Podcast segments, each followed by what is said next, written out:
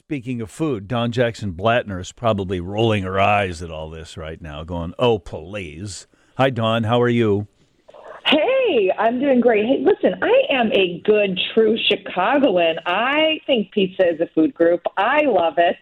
And you know what? I think that's great advice to really enjoy your food. I mean, to not just, you know, eat it without thinking about it, but eat it like you're a food critic, right? Like I like eat it and taste it and enjoy it uh, and move on. I think great advice he had. I remember you gave us some tips during the holidays about how to eat, and yours, one of the things was don't graze. Sit down and eat it, you know, with a little, um, I wouldn't say plan, but have a little purpose to your eating, not just as sort of an afterthought, not as, you know, just uh, you're bored and now you're eating. Sit down and eat your food. Didn't you say something like that, Dawn? Oh my gosh, yes, I believe it. And actually, that uh, is very much what I do and encourage people to do during Super Bowl parties where there's lots of grazing, but instead to just have a plate with all your stuff, put it, pile it up, put it on your plate, and really look at it, eat it, chew it, taste it, mean it. Dawn Jackson Blatner is the author and registered dietitian and nutritionist. DawnJacksonBlatner.com. You can follow her on Instagram, DJ Blatner. I know you want to talk uh, Super Bowl fun with us and maybe some healthy but also delicious foods. Um, if you did a pizza though, Dawn, what do you put sausage on there and cheese and stuff? Well, you know, here's the here's the thing. Yes, uh, I feel like when you're having pizza, it's like you put your favorite toppings on there. It's great. If you can, I encourage. I love spinach on my pizza, or broccoli, or peppers, mushrooms add vegetables when you can. But the biggest thing is just uh, what we were just talking about is to not just wolf it down, like really taste it, enjoy it. So if you have, you know, a piece of pizza that you love with whatever topping is very different than just like, you know, eating three, five, six pieces and not even tasting it. So I say, you know, eat what you like, but just uh, slow your roll, you know?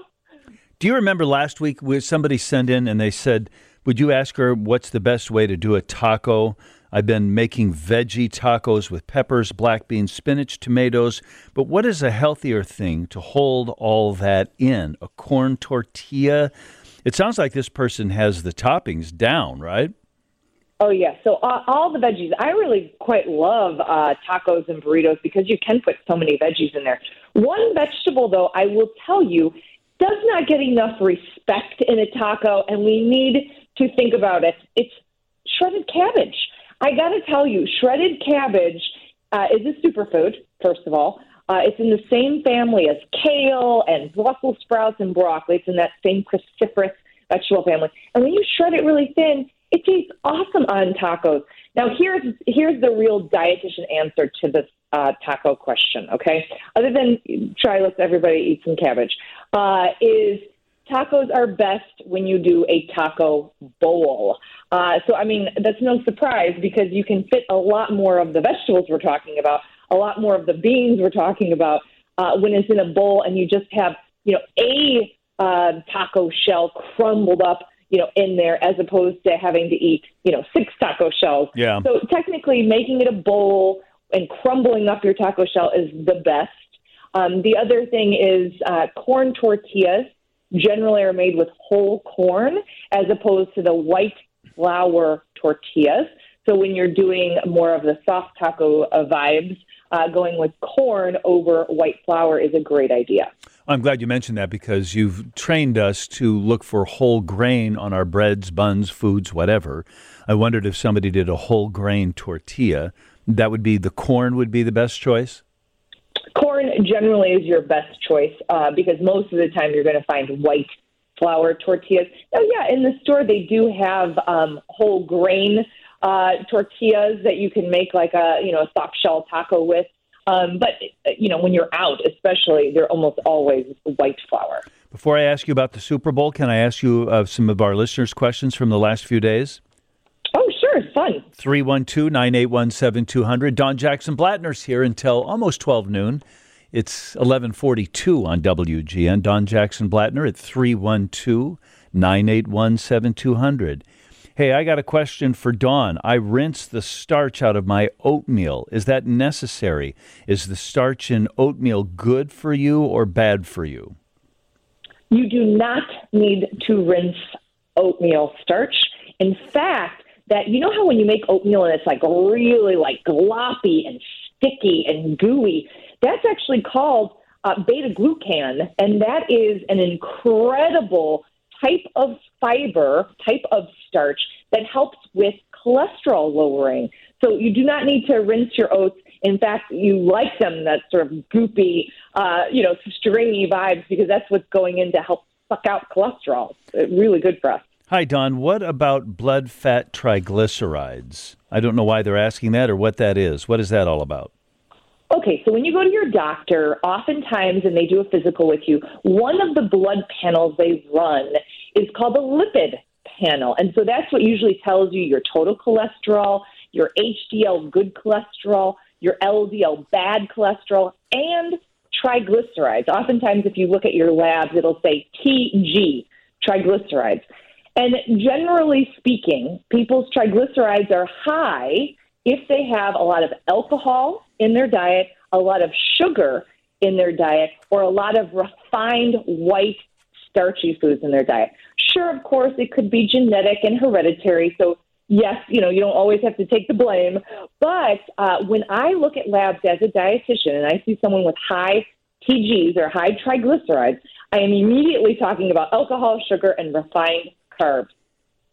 What does Dawn think of the no sugar, no grain lifestyle? Pass me a tissue? I'm crying uh, because I do not believe in this. Because here's why. Look at people who live the longest in the globe. So, you know, get out of the U.S. and all of the stuff that we tell each other and really look at who are these people living a long time on this globe. And guess what? It is people who have some, but not a ton, of grains, and those grains are whole grains. So you don't need this all or nothing attitude. In fact, we could definitely cut down and we could improve the type by going with whole grains. But to take them out of our diet completely, it just doesn't make sense if you are interested in longevity. Thinking about pizzas, if I put green peppers, mushrooms, onions on my pizza, there's three vegetables. You want me to have, I think, a hundred a day or some ridiculous number. Uh, what was it, 30 a week you wanted us to have? Um, 30 different ones for that matter. But anyway, does their appearance on a pizza, because they're cooked and cooked in, with the sausage and cheese, does that subtract from their individual nutritional values? Okay, so when you cook vegetables, oftentimes water soluble vitamins decrease. So, like, yes, there's going to be a little less vitamin C in your super cooked peppers, a little less vitamin C in your super cooked broccoli. But here's the here's the thing: all of it counts. I mean, you do get credit for eating produce if you've had it on your pizza. So, uh, if you like it, I encourage it tremendously. We're trying to get three cups of vegetables a day and two cups of fruits a day. Um, and over the course of the week, like you were implying, uh, is we're trying to get 30 different types of plants in our diet. So that's fruits, vegetables, different kinds of beans, nuts, seeds, different kinds of whole grains. All of these things count uh, for that 30 different um, plants a week. But yeah, I mean, feel good about any vegetables that you're eating, even if they're on a pizza. You said three cups of uh, fruit and two cups of veg. What what have you got there, Dawn?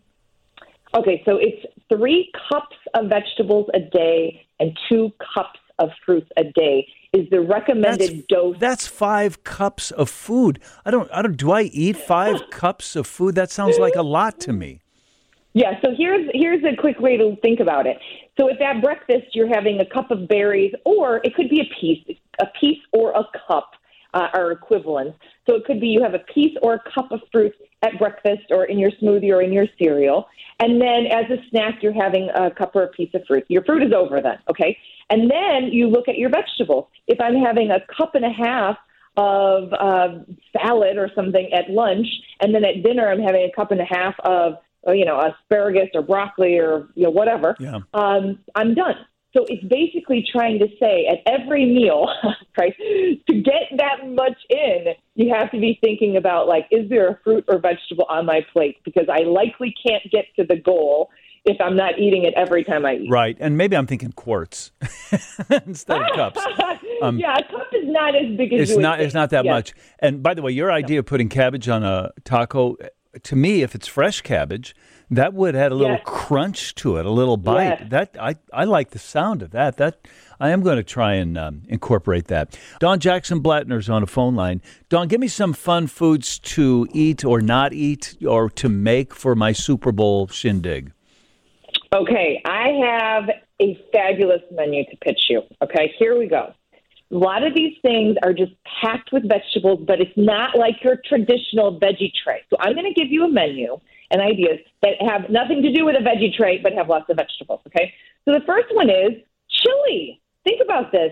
Chili is a major Super Bowl food, and what do you have in there? You have peppers, you have onions, you have garlic, you have tomatoes, you Beans. have beans these are huge superfoods for a Super Bowl. And so I'm a huge fan of chili. Um, so anyway, I'm going to a Super Bowl party and I'm trying to pitch me bringing a chili. So anyway, love that. The other thing is, you know, what's a major Super Bowl food? Are wings, okay? So a great swap here to still get the vibe is to do uh, skinless drumsticks. So you get a lot more protein on there, and you can still have, you know, your buffalo sauce and everything. But what I also like is when you're doing wings, they usually come with celery and carrots. Yep. Uh, so you can have some celery and carrots out with some like yogurt ranch and doing these buffalo chicken drumsticks instead of uh, eating all the skin of the wings. So I love that one. All right, now listen to this. I, when I'm at parties, I love that seven layer bean dip that they have out, right?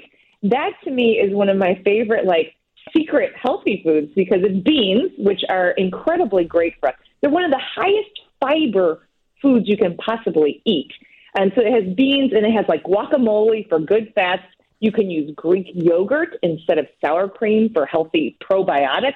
And then you have all the tomatoes and olives and green onions on there. It's actually a very uh, superfood packed uh, thing to eat. So you got chili. You got chicken drumsticks with some carrots and celery and yogurt ranch. You've got the seven layer bean dip. Now, I have a fabulous spinach artichoke dip that I make with yogurt. I put it on my Instagram stories in case anyone wants the recipe. I love this. And instead of using like packets of seasoning and salt and all sorts of stuff, Greek yogurt, actual real spinach, actual real garlic, some Parmesan cheese, and this is the best. And it's spinach dip. You're secretly eating spinach. I mean, people love spinach dip, and it's spinach.